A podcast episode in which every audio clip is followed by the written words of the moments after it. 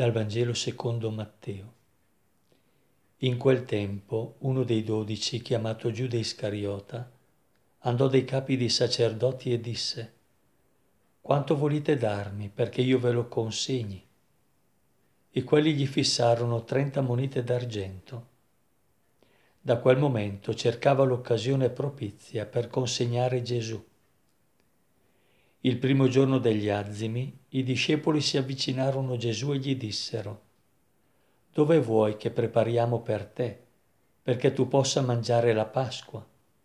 Ed egli rispose, Andate in città da un tale e ditegli, il Maestro dice, Il mio tempo è vicino, farò la Pasqua da te con i miei discepoli. I discepoli fecero come aveva loro ordinato Gesù e prepararono la Pasqua. Venuta la sera, si mise a tavola con i dodici. Mentre mangiavano disse, In verità io vi dico, uno di voi mi tradirà. Ed essi, profondamente rattristati, cominciarono ciascuno a domandargli, Sono forse io, Signore? Ed egli rispose, Colui che ha messo con me la mano nel piatto è quello che mi tradirà. Il figlio dell'uomo se ne va, come sta scritto di lui, ma guai a quell'uomo da quale il figlio dell'uomo viene tradito. Meglio per quell'uomo se non fosse mai nato. Giuda il traditore disse, Rabbi, sono forse io? Gli rispose, tu l'hai detto. Parola del Signore. Nel testo di Matteo di oggi si narra il dramma di Giuda. Giuda è un apostolo come gli altri, ma ha equivocato Gesù. Spera da Gesù un riscatto tutto terreno. Col tempo penetra in lui la delusione, smette di credere e inevitabilmente si volge a cercare ciò che può illudere di comprare la sicurezza umana, il denaro il cammino verso il basso diventa sempre più ripido e alla fine precipita nell'abisso.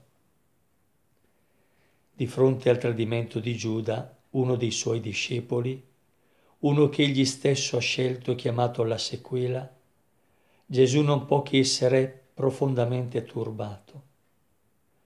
Un turbamento che non nasce soltanto dal percepire una minaccia mortale per la propria vita, ma soprattutto dal patire l'onta del fallimento, il naufragio della speranza, tutta la delusione dinanzi a un progetto che sembra frantumarsi anziché giungere al suo compimento.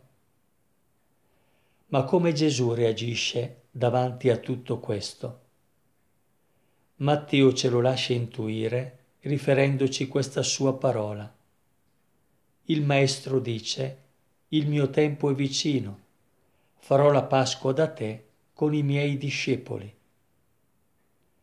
In queste parole possiamo riconoscere, insieme al desiderio di celebrare la Pasqua, la ferma volontà di farlo con i suoi discepoli, anche se tra essi c'è Giuda o c'è Pietro del quale Gesù dovrà profetizzare il rinnegamento.